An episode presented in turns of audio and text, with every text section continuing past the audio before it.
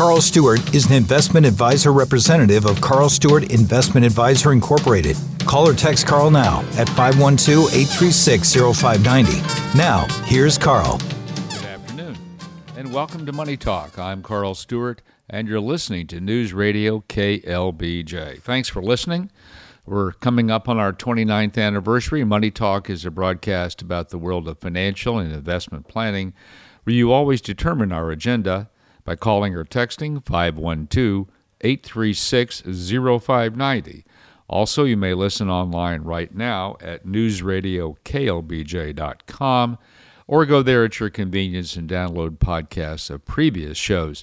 You may also go to the free app SoundCloud and listen there as well. And then this Thursday, after the news at 6 p.m., we will rebroadcast today's show.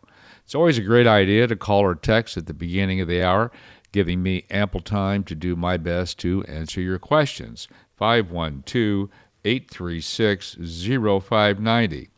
Kenny Brommeyer and I were talking recently, uh, and we got to talking about gold and silver, and he wondered what my views were on that, and, and did I see them in similar fashion? And the answer is I really don't. Um, silver has, uh, in some ways, a lot, but not even in some ways, probably in many ways, a much broader industrial use. Uh, it's much more of a commodity in that regard, even though people consider it a precious metal and as a consequence, it can have performance characteristics that you wouldn't anticipate with gold. Gold is a, obviously a limited supply. I read once that there's something like the amount of gold that's ever been mined is still out there, and that the global supply increases by about 2% a year. Uh, so there's some differences that way. The other thing, uh, and I know if you're a regular listener, you've heard me say this, but I think it bears repeating. For the longest time during certainly my professional career, the ways to own gold were to own the bullion or to uh, have coins or to own the gold mining stocks. There were challenges with each of those. Certainly, you had a storage issue with the bullion, uh, and you had to obviously pay somebody to, to sell it to you and turn around and buy it back. So there was transaction costs. And in the case of the coins, they're obviously much easier to store. However, there was markup because of the mine of the minting costs. And again, you've got to have uh, a broker who has an inventory of gold, and she's going to sell it to you at some markup. And if you want to liquidate it, she's going to take some markdown for that. The gold mining stocks uh, for years were the financial asset of choice to follow gold. I remember back when gold peaked in 1980 and the gold mining stocks were really, really popular. The challenge with that is that every gold mining company has different fundamentals. Uh, it's a little bit like uh, an oil and gas company. What is what's their cost of production? There are probably some gold mining companies who probably could uh, make money with gold at fifteen hundred dollars an ounce, uh, but not at $1,000 an ounce, etc. So, it, understanding which companies to buy gets to be really complicated. And the performance characteristic that I've observed over the years is that when gold is in favor, then uh, the mining stocks tend to do better than the actual underlying metal. And when gold is out of favor, the mining stocks tend to do worse. It's kind of like the energy stocks, oil and gas stocks can can have the same kind of characteristic.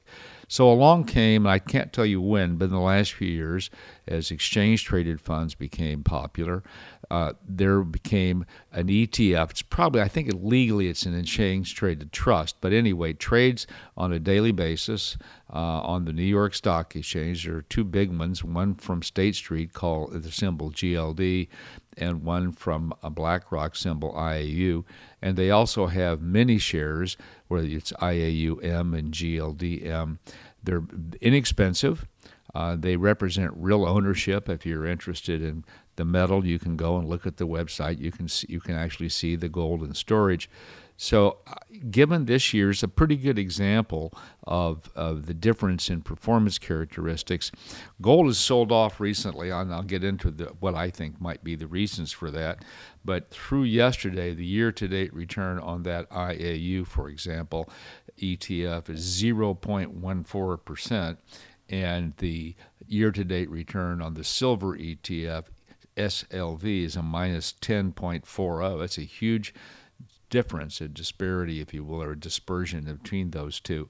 Uh, and I'm sure there'll be times when silver will outperform, but for the different characteristics. So gold was, uh, uh, as I recall, last year down a little less than uh, it's like 0.6 percent or so when stocks were down 18 to 35 and bonds were down double digits. This year, gold was up for a long time, about five or six percent. It has sold off pretty sharply recently, so that it's flat for the year, as I mentioned a moment ago. Why is that? Well, historically, a strong dollar has been a bit of a headwind for gold and the dollar has strengthened. And the second is interest rates. In a higher interest rate environment, uh, other things become more attractive. Um, fixed income instruments become more attractive, and obviously gold doesn't pay any income. So I'm not. I do I wish it were going up? Of course I do, but I'm not surprised, given, frankly, the rising interest rate environment as well as the uh, as uh, the other pressures that I talked about. You're listening to Money Talk on News Radio KLBJ. Call or text 512 836 0590. Otherwise, we're going to have the uh, always threatened and never appreciated uh, bloviation. So I encourage you to call or text.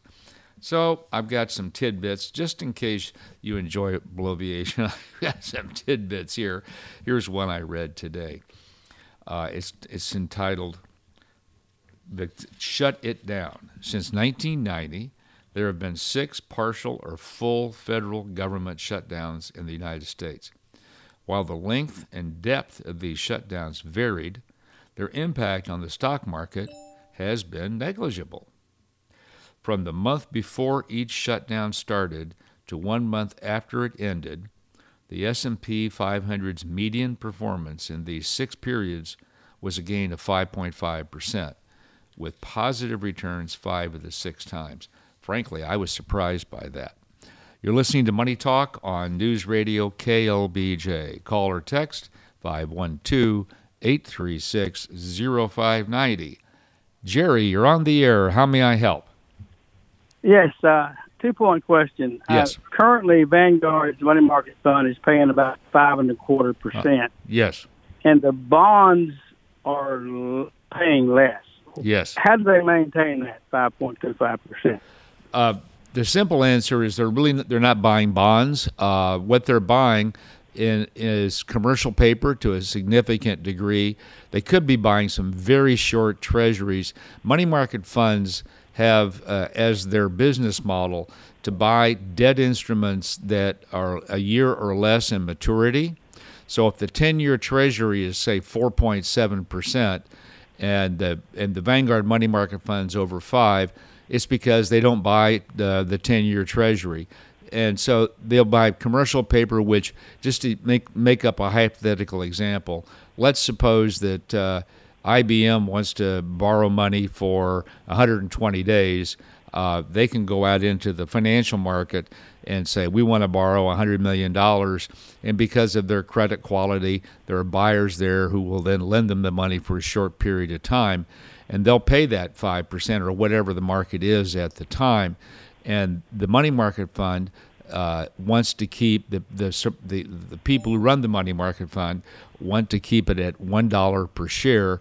And in my experience, since the beginning of money market funds back in the late 70s, early 80s, to my knowledge, there's been one exception where they where they call it break the buck, and it was a standalone money market fund. It wasn't associated with Vanguard or Fidelity or Schwab or anybody else, and they owned some they owned some short-term securities, but sadly they were issued by Lehman Brothers, and you may remember they failed as the global financial crisis started, and they couldn't get their money out, and so it went below a dollar a share. I really don't think that's a risk today. When interest rates were extremely low, as they have been for so long, I read that Schwab uh, was actually subsidizing the money market fund because, by not charging their full operating expenses because it was costing them more to, to run the fund than the interest income that they had. They're all making a lot of money at it today. So the bond market and the money market are are two different places. And we, right now we have this thing called an inverted yield curve, where you actually get paid more in a money market fund or a one year or a two year Treasury note than you do in a 10 year note or a 30 year bond. That's very unusual. Uh, and sometimes it implies that, or even predicts that we're going into a recession, which we clearly have not as of yet. But there'll be a time when the Fed lowers rates and we'll get back to what's called a positive yield curve. And then those longer term bonds will yield more than the money market fund. But altogether, that's the reason the money market fund's yielding more than the bonds. May I ask another question? Of course, please. Uh, what would be some good indicators that it's time to move back from money market funds into some short term and mid term bonds?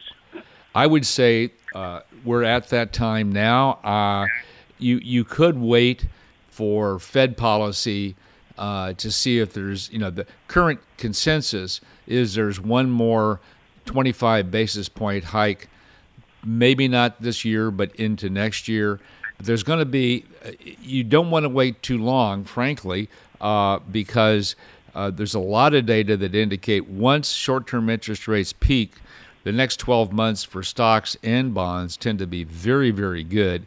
And you're going to want to extend maturities. And I agree with something you said. I would, I think it's a, uh, an excellent time to take some of the money in the money market fund and put it in an intermediate, what's what Morningstar calls a core bond fund. So you're not taking credit risk, you're not buying high yield bonds, and you're not taking a lot of duration risk because it's going to be about the same as the Bloomberg Agg or even shorter. So, uh, you know, whether you like passive with like I'm not recommending, but like Vanguard's BND uh, ETF, total bond market, or you like actively managed, they're all down right now. The if the uh, ETF AGG uh, is down 2.12 percent total return year to date and BND is down 2.04.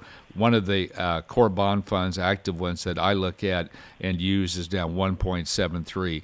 So uh, I don't think you have to go all in, but if we're close to the peak in, in Fed fund rates, uh, it's looking like a very good time. And I think because you're starting at this high rate, you know, you're starting with with dividend yields in the four and a half to five and a half percent, you don't have a lot of downside risk. If if the bond market continues to go down, but you're getting in at this level, you're talking about very very modest short term risk anyway. So I might put some to work now, but I think if you if you wait, you might get a better deal. But once once based on history, once the Fed stops raising rates, they a lot of times they don't just leave them there for a while and give investors the time to extend their maturities, they begin to sh- they begin to drop the rate, and bond investors around the world then rush in to buy bonds, driving up the price of bonds and down the yield. So you're welcome to wait, but it's not. in my view, it's a worthy time to add some core bond funds. Personally,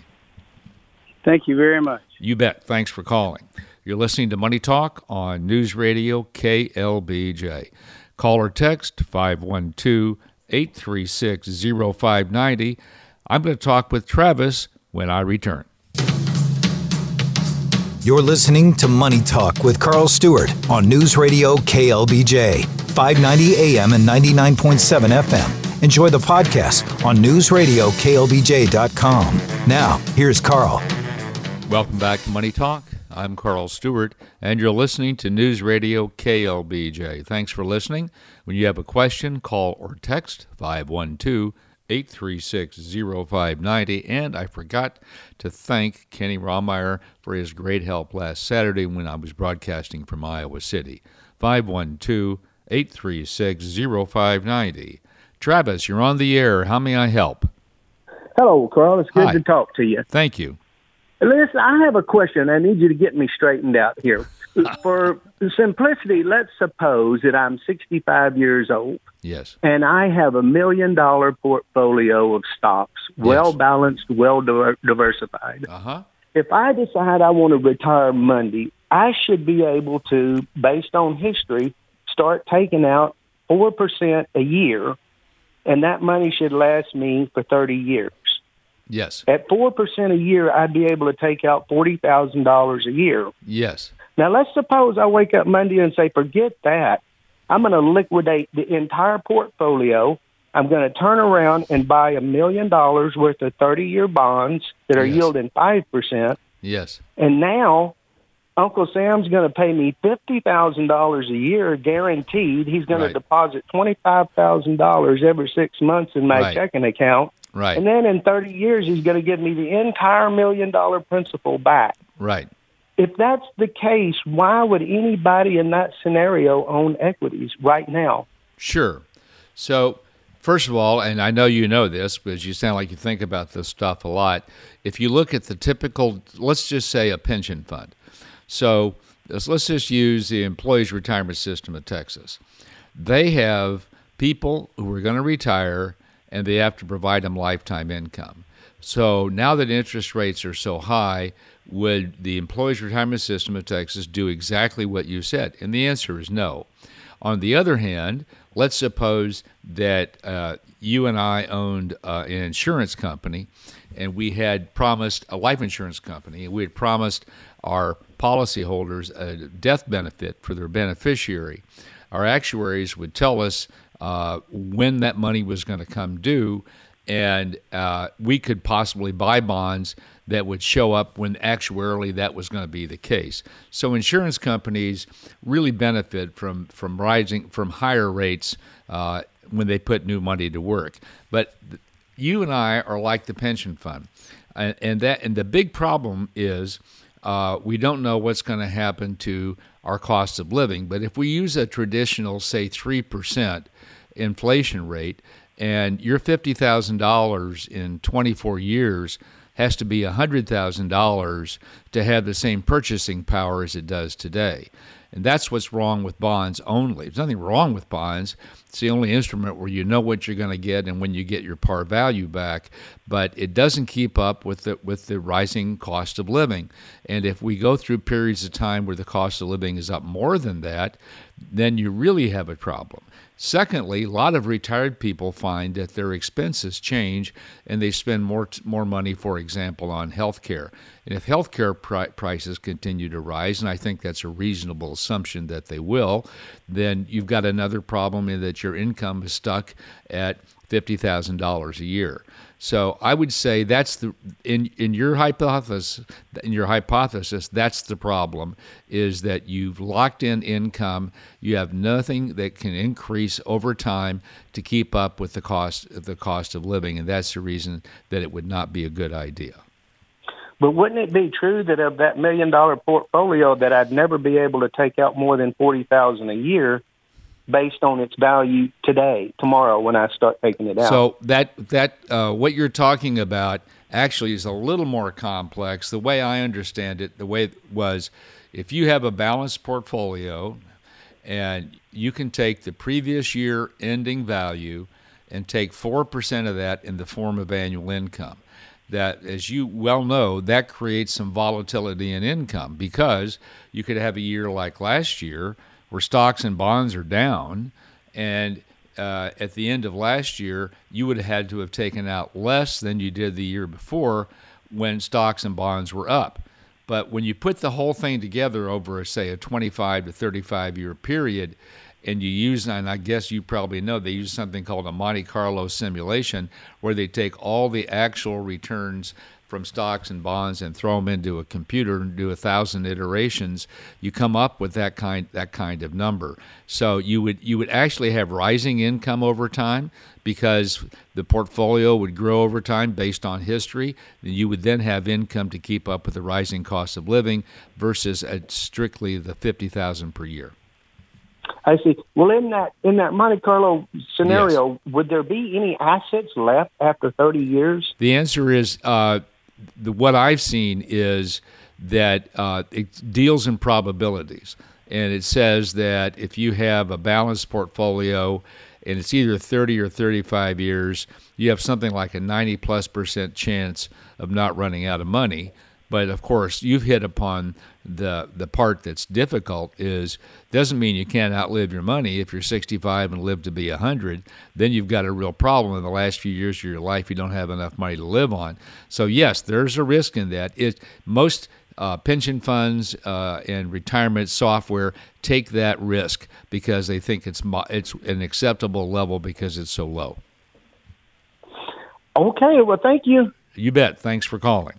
You're listening Bye. to Money Talk on News Radio KLBJ. Call or text 512 836 0590. Les, you're on the air. How may I help? Good, good afternoon. Enjoy your show. Thank you. Um, I have a mutual fund right now. Yes. That I'd like to be able to borrow against, you know, down payment on a house. But unfortunately, the mutual fund I'm in doesn't have that option. So I, I was told that I could convert that to an IRA without any penalty. So let me tell you what I'm going to do. It's pardon me for interrupting you, but it's 29 minutes after the hour, and this is a really important question for you. I'm going to ask Isaac to put you on hold. We're going to take a break here at the bottom of the hour, and then I'll come back and talk with you when we come back. You're listening to Money Talk on News Radio KLBJ. Stick around for the second half of the show. You're listening to Money Talk with Carl Stuart on News Radio KLBJ, 590 AM and 99.7 FM. Enjoy the podcast on newsradioklbj.com. Now, here's Carl. Welcome back to Money Talk. I'm Carl Stuart, and you're listening to News Radio KLBJ. Thanks for listening. We have another half hour here together. When you have a financial or investment planning question, call or text 512 836 0590. You may listen online right now at newsradioklbj.com or go there at your convenience, download podcasts of previous shows, and you may also go to the free app SoundCloud, do the same thing, and then this Thursday after the news at 6 p.m., we will rebroadcast today's show. 512 836 0590. Les, you're back on the air. I think we ought to just start at the very beginning. But just ask your question again, please. Well, I've got a I've got a, uh, a mutual fund. Yes. Through a, a former employer. Yes. Uh, I I can't. There's not an option in the mutual fund to borrow against it. Yes. So I was. It was suggested to me to withdraw and put it in an IRA, and then I could have flexibility with the with the money. Your that's thoughts? yeah. That's that's not accurate. Um, so uh, is the is the mutual fund from the former employer is that in a 401k plan or a 403b plan, Les? Yes. Okay. If it's a former employer, the part that you were told that is accurate is that you can put it in an IRA. That's called a rollover. You select you, you, know, you select a custodian, and then the, you open an account IRA account at that custodian and you sign a bunch of documents, transfer request form, and an IRA, you have beneficiary designation, etc. And then you go to the former employer and you uh, tell them what it is that you want to do, and they'll have you sign a form. And the form will say, "Do you want us to send you a check?" And the answer is no. Do you want us to to send you a check payable to your IRA? The answer is yes. Or they may send it directly to the custodian. Now the money in the, is in the IRA. You cannot borrow out of an IRA. You cannot pledge an IRA as collateral. You can take the money out of the IRA, and whatever amount of money you take out, if if the money that you put in the 401k was pre-tax and the employer's contribution would have been pre-tax, then the value of that mutual fund in your new IRA is all subject to income tax when you take the money out. How old, how old a person are you, Les? 68. Okay. So there's no penalty because you're over 59 and a half, but whatever amount you take out will be added to any other income you might have, interest, dividends, social security, pension. So you cannot right. borrow you cannot borrow uh, against an IRA. I'm sorry. Is there any way I can is there anything I can do that money where I can borrow against it? Absolutely not, because it's inside a retirement plan. The only way you can borrow yeah. against it is if it were never in a retirement plan and you had simply invested it in your own name or your joint account. Then you could right. you, you could use it as collateral and get what's called a margin loan, but you cannot do that with retirement plan assets. Well, it's too bad, but I'm glad to know. Thanks. Yeah, you bet. Thanks for calling. You're listening to Money Talk on News Radio KLBJ. Call or text 512 836 0590. All right, here we got another tidbit. September is finally over, it says. September lived up to its reputation as the worst month of the year, but it's over now, and October has historically been a much better month. I think we're talking about the stock market here. Since 1945, the S&P 500's average performance in October has been a gain of 1.1% with positive returns 62% of the time. Along with October, November and December have both averaged gains of about 1.5% with positive returns at least two thirds of the time, which I thought was pretty interesting because I always think of the great crash in uh, October of 1987 made me very anxious about October. You're listening to Money Talk on News Radio KLBJ. Call or text 512 836 0590. Here's a text Carl, Schwab estimates stock portfolio returns will not be as strong in the next 10 years as the previous 10 years. Would you agree with this idea? The answer is I would, and the reason is because of interest rates. It's not a lock that it works this way, but generally speaking, in a period of falling interest rates and low interest rates, that's been a wonderful tailwind for risk assets, particularly real estate and stocks. Uh, and you can, it's easy to understand with real estate because you have borrowed a lot of people borrow money to invest in real estate. And if you're paying 2% for the money instead of 6% you can see what that does. But what's protocol price earnings ratios also are affected by interest rates. And stocks are frequently priced if you're an academician you know all about this based on future earnings. And when you use what's called a discount rate future earnings in a higher interest rate are worth less today. If your discount rate's 5% versus, say, 3%, the current value of those future estimated earnings are less.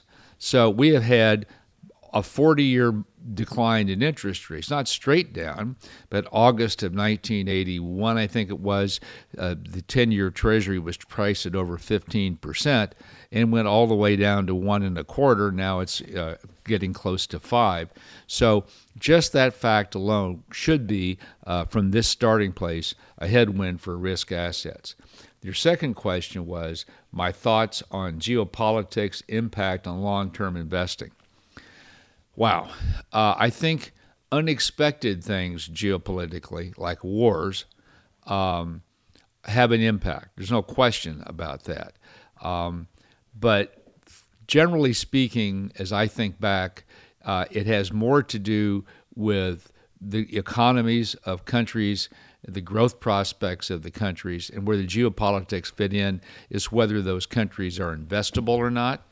So if you have a country that has that has historically defaulted on its debt, let's say Argentina, you're going to have to get a pretty darn high return to be investing a lot of your money there. China is, a, is an interesting situation because it appears to be becoming less transparent. Uh, they're now no longer giving their unemployment rate for young people. Uh, and the, the, less information that you get uh, on an economy uh, because it's driven by local and geopolitics, the less attractive the investment environment is. So I would say unexpected re- exa- uh, things, uh, war in Ukraine, if you owned Ukrainian stocks, for example, or uh, other than that, probably lack of, of, of, accounting transparency have, have an impact. So that's how I think about that. You're listening to Money Talk on News Radio KLBJ. Call or text 512 836 0590. David, you're on the air. How may I help? Yeah, Carl. Uh, what are you suggesting that we do with our uh, cash that's sitting in uh, savings accounts? If I had cash and I didn't want to invest it, I didn't want to invest it in bonds or stocks, then I would use a money market fund. It's actually a money market mutual fund, and there are three kinds. There's a Treasury money market fund, which invests strictly in U.S. Treasury securities. Then there's a government money market fund that invests in U.S. securities as well as government agencies. The two big ones are Fannie Mae and Freddie Mac. And then there's called the prime money market funds that can invest in treasuries and government enterprise, government-sponsored enterprises, GSEs, but also can invest in corporate debt as well, all very, very short term and each one of those pays a little more income than the other one. I like the middle one, the government money market fund, and a lot of uh, mutual fund companies and securities firms offer these. If you are a do it yourself person, uh, you can go to places like Fidelity or Schwab or Vanguard, get over 5% in today's market and have the money. You get daily liquidity. You're not locking it up for any length of time. We haven't seen these returns on cash in many, many years. I will say this, and it's not the answer to your question because you didn't ask this. There will come a time, probably in the next 12 months, where those returns are going to start to drop because we're probably going to have either a reduction in inflation and or a recession and that will the Fed will start to lower interest rates when that occurs. But right now a money market fund is better than a money market account at a bank and certainly better than a savings account. And in my view I think they're quite safe. Okay anything anything else Okay well, uh, yeah what what uh, what is your advice, or what do you think about the uh, going digital? I don't think the currency is going to go digital if that's what you're asking for. It's going to have both. We don't live in a cashless society like some countries like China. And it, yeah. if it goes digital, it doesn't, it, frankly, it doesn't really matter.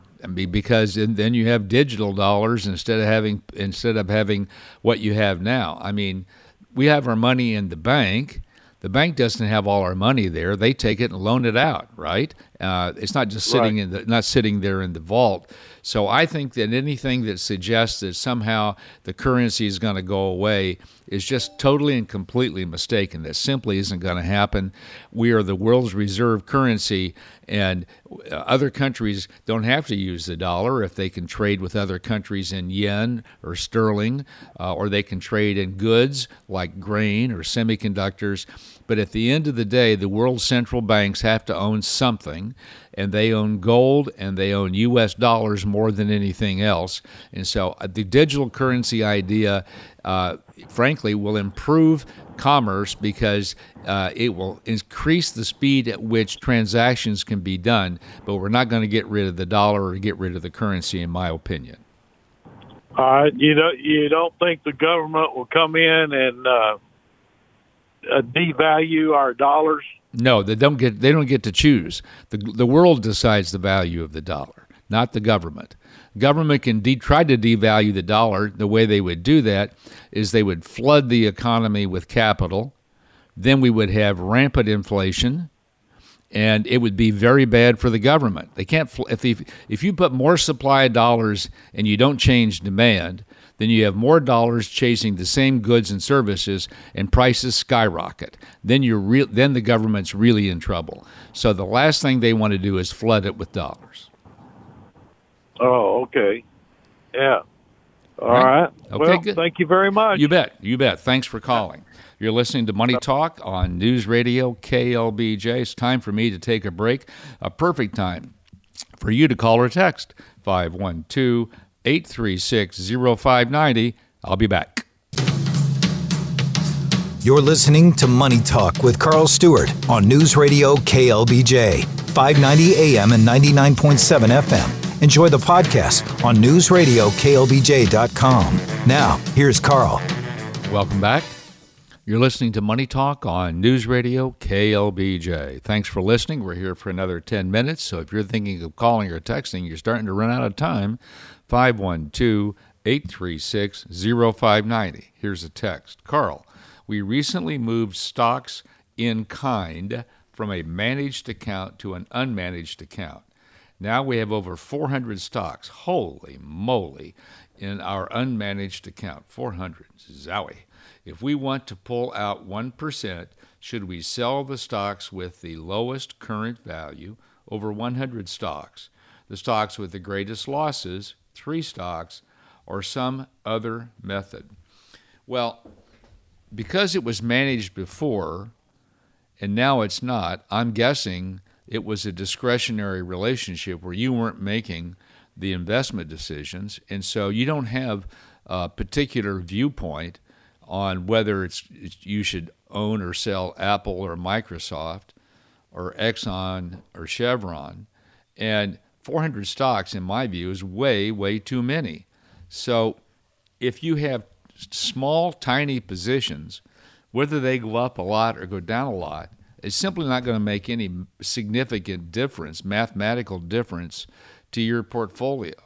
So, unless I had a view about one of those tiny stocks that would cause me to buy more so that I could have a reasonable position, I'd probably start with some of the smallest ones and get rid of them. Now, the other side of that argument is if you're going to keep these and you don't know anything about them and it's no longer managed, you really need to stop and think about that, right? Because that's not a good idea. And so you, you, you might want to consider, and obviously I don't know your tax situation because this is a, a, a text and not a phone conversation. There's no reason, in my view, if you don't know anything about these, for you to hold them unless there's some huge tax reason to do that. I think you'd be better off to get in a broadly diversified mutual fund. Start with an index stock index fund for domestic stocks. You can use an S&P 500 or a total stock market exchange traded fund, and you can use a total international exchange traded fund. And if you want bonds, you can get active management, which I prefer, or passive in an ETF. And you can build a portfolio on your own. But having 400 stocks about which you don't know very much or nothing is not good for your long term financial health. So I'm answering more of your question than you asked, but I would be moving to getting out of that and getting into a, a much more carefree type situation because my experience with individual stocks is you do, good things happen and you don't see them coming and bad things happen and you don't see them coming. So I'd be moving to get out of 400 stocks if I were you. And if I have tiny, tiny positions, which you may have, I'd sell those to raise the 1%. Thanks for the call. You're listening to Money Talk on News Radio KLBJ. Call or text 512 836 0590. Here's another text. Carl, are any of those three money market funds insured and guaranteed? Absolutely not. No. If you want absolute guarantee, then you should expect a lower return, which is fine.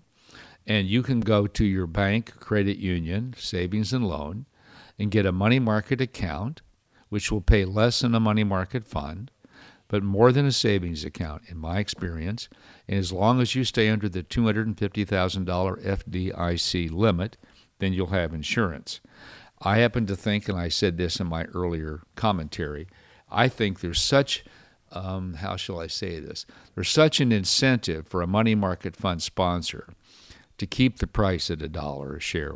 And I talked about what Schwab went through when rates were so low. They lost money on their money market fund just to make sure it stayed at a dollar a share. So I don't I sleep nights owning a money market fund. You're listening to Money Talk on News Radio KLBJ. Call or text 512 836 0590. Here looks like another text. So this one came in. Let's look here. Okay. I don't see one. You're listening to Money Talk on News Radio 590 KLBJ. Here we are. Here we go. With increasing national debt servicing costs and interest rates, is a sovereign debt spiral crisis inevitable, and what could leave the Fed holding the bag? Well, right now, interest on the federal debt represents 7% of the federal budget. It's, is it going to get higher? It's going to get higher for two reasons. Interest rates are higher, so it's going to cost more even if the debt didn't grow. But in 2000, our total debt was about 30% the size of the economy, 30% of gross domestic product. This year, it's close to 100% of gross domestic product. and the Congressional Budget Office predicts it will get to about 125 to 30 percent in the next few years. And other than during a war, our debt has never been this size of the economy. So that portion of the budget associated with debt service is growing to going to grow. Right now, if you take Social Security, Medicare, Medicaid, defense, and the debt service, that's approximately 75% of the budget. And so when people run for Congress and say, I'm going to reduce waste, fraud, and abuse, good luck with that, pal, when 75% of it's already, already cooked in. So I don't think people run for Congress saying, I'm going to cut Social Security benefits, Medicare benefits, Medicaid benefits, or let's just slash the defense budget in a pretty scary world. So I don't think that we're close to a, Nash, uh, close to uh, a debt spiral crisis, and it's not because uh, we don't deserve it. it's because, uh, as they say on Wall Street, TINA, which stands for there is no alternative. And I talked about that earlier when I was talking with the other individual. And that is right now, and for everybody who's listening, that the currency, the US dollar, uh, is the reserve currency of the world. Can that change? Of course it can. I assume there was a time when the pound sterling was the reserve currency of the world. But there's no currency alternative today. People say, what about China? Well, you got to remember that you, to have a reserve currency, it has to trade freely. Now, governments through central banks can buy their own debt and sell it to try to keep the currency from really appreciating or depreciating. Certainly, heavy export countries like Japan are very interested in that. But the Chinese yuan or renminbi is controlled by the government and not by the supply and demand. Central banks are not going to own that or own very much of it because it doesn't have the characteristics of a reserve currency. So, yes, we have a lot of debt. Is it spiraling? I would say it is. Uh, and is that going to end badly? The answer is yes. Uh, but we live in a representative democracy, and right now, no one is prepared to do anything about this. Now, maybe what will happen is that the world will start demanding even higher interest rates than they're getting right now for our debt, and maybe that will put some spine and backbone into our elected officials but it's not happening this week. Well, a lot of fun this afternoon. I want to thank Isaac for doing a great job. And I want to thank you for listening and remind you, as always, that next Saturday after the news at 4, be sure and tune in to Money Talk. Carl Stuart is an investment advisor representative of Carl Stuart Investment Advisor Incorporated.